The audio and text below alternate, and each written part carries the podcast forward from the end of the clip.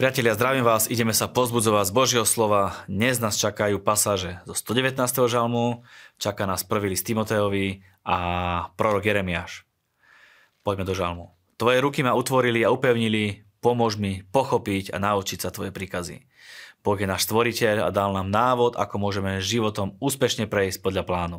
A tomu plánu, čiže jeho slovu, musíme pochopiť a porozumieť mu a poprosiť toho tvorcu, aby nám dal pochopiť jeho slovo. Nech sa tvoji verní radujú, keď ma vidia, lebo sa spolieham na tvoje slovo. Keď budeš plný viery, plný života, plný Božieho slova, vtedy to vie prejsť aj na ostatných a ľudia budú radi z tvojej prítomnosti, budú s tebou radi tráviť čas, lebo z teba pôjde Boží pokoj, Božia sila a Božia moc.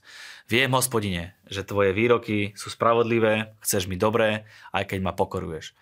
Po čase, keď sa pozrieš na svoj život späť, na časy a obdobia, keď si prechádzal nejakými skúškami a možno nejakým zložitým obdobím, určite povieš, že to bolo na dobré, že ťa to posilnilo a že si silnejší, ako si bol predtým.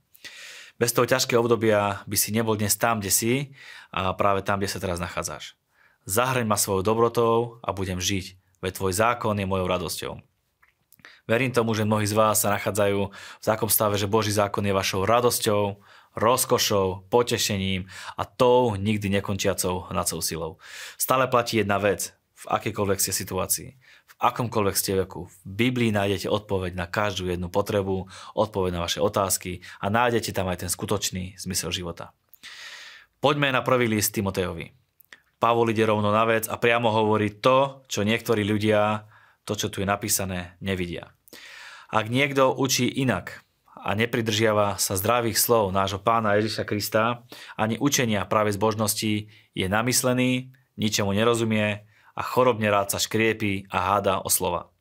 Z toho vzniká závisť, svár, rúhania, zlomyselné upodozrievania, vzájomné nezhody ľudí, ktorí majú zvrátenú myseľ. Sú to, sú to ľudia, ktorým chýba pravda a domnievajú sa, že zbožnosť je prostriedok zisku. Vidíte, čo všetko vzniká, keď si niekto prekrúti Bibliu a nepridržia sa zdravých slov nášho pána Ježiša. Ale my, keďže sme tvarovateľný a formovateľný, dovolíme Bohu a Svetému Duchu, aby sme nepadli do zlého a falošného učenia. Neviem ako vy, ale ja nechcem nejaké nové a iné učenie ako to, ktoré vyučoval Ježíš a apoštol Pavol. A teraz ideme na ďalší známy a tiež mnohokrát prekrútený a zle vysvetľovaný verš. Veď koreňom všetkého zla je láska k peniazom. Z túžby po nich niektorí zblúdili z cesty, z cesty viery a spôsobili si mnoho bolestí. Peniaze same o sebe nie sú zlé, je dobré, aby sa v našich životoch prejavovalo aj finančné požehnanie. Bez toho by sme nevedeli slúžiť Bohu, urobiť veľké kampane, nevedeli by sme rôznym spôsobom dostávať pravdy Evanília medzi čo najširšie masy ľudí. Napríklad aj tento projekt Biblia za rok. Mnohí z vás podporujú a tak sa stávate partnermi toho, že Božie slovo sa vie šíriť. Za čo vám samozrejme veľmi pekne ďakujeme.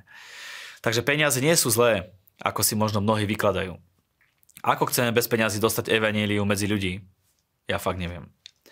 To, čo kazí človeka a spôsobuje mu to mnoho trápenia a ťažkostí, je láska k peniazom. Niektorí po nich pachtili a tak zabludili od viery a prebodli si dušu mnohým trápením. Peniaze skúšajú aj náš charakter. Mnohých ľudí Boh požehnal aj finančne, ale zle to vyhodnotili, neuniesli to, zabudli na to, odkiaľ prišlo to požehnanie a začali žiť telesný život bez Boha. Myslia si, že je to v pohode, že si troška idú užiť, ale viem vám povedať, že v pohode je to len chvíľku a ten človek sa pri najlepšom zase navráti k Bohu a stratí značnú časť svojho života tým, že nenaplnil ten potenciál, ktorý s ním Boh mal. Ty však, Boží človek, sa tomu vyhýbaj. Usiluj sa o spravodlivosť, zbožnosť, vieru, lásku, trpezlivosť, miernosť. Bojuj dobrý boj viery a chop sa väčšného života, do ktorého si povolaný a ku ktorému si sa prihlásil dobrým vyznaním pred mnohými svetkami. Nebuď namyslený a neskladaj nádej v neisté bohatstvo, ale v Boha, ktorý nás štedro zabezpečuje všetkým, čo potrebujeme. Vidíš, bez Boha je to všetko neisté.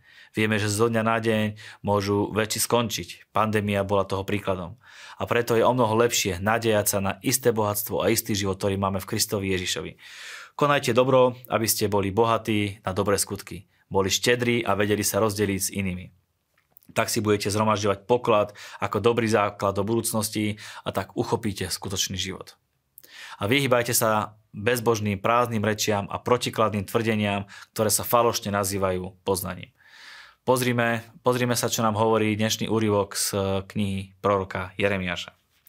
Niektorí ľudia vložia svoju dôveru a vieru v bohatstvo, tak ako napríklad Moabiti a Amoniti. Prorok Jeremiáš hovorí, že Boh hospodín nie je len Boh Izraela, ale je pánom všetkých národov sveta. A keďže Boh je absolútnym vládcom nad všetkým, tak prostredníctvom Jeremiáša vyhlasuje súdy nad jednotlivými národmi.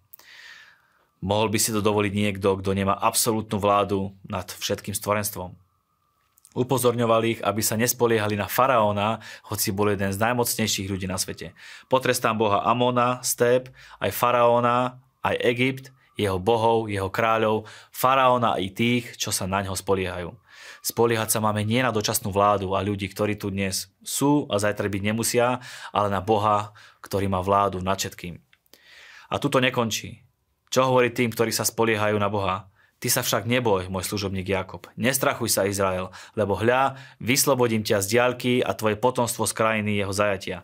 Jakob sa vráti a bude žiť v pokoji, bez starosti a nik ho si. Ty sa však neboj, môj služobník Jakob, znie výrok hospodina, veď ja som s tebou. Fantastické, verím, že po týchto slovách sme pozbudení k tomu, aby sme sa nespoliehali na dočasné veci a na bohatstva, ale na toho, ktorý má vládu a moc nad všetkým. Nebojte sa, Boh je s nami mene Ježiš. Amen.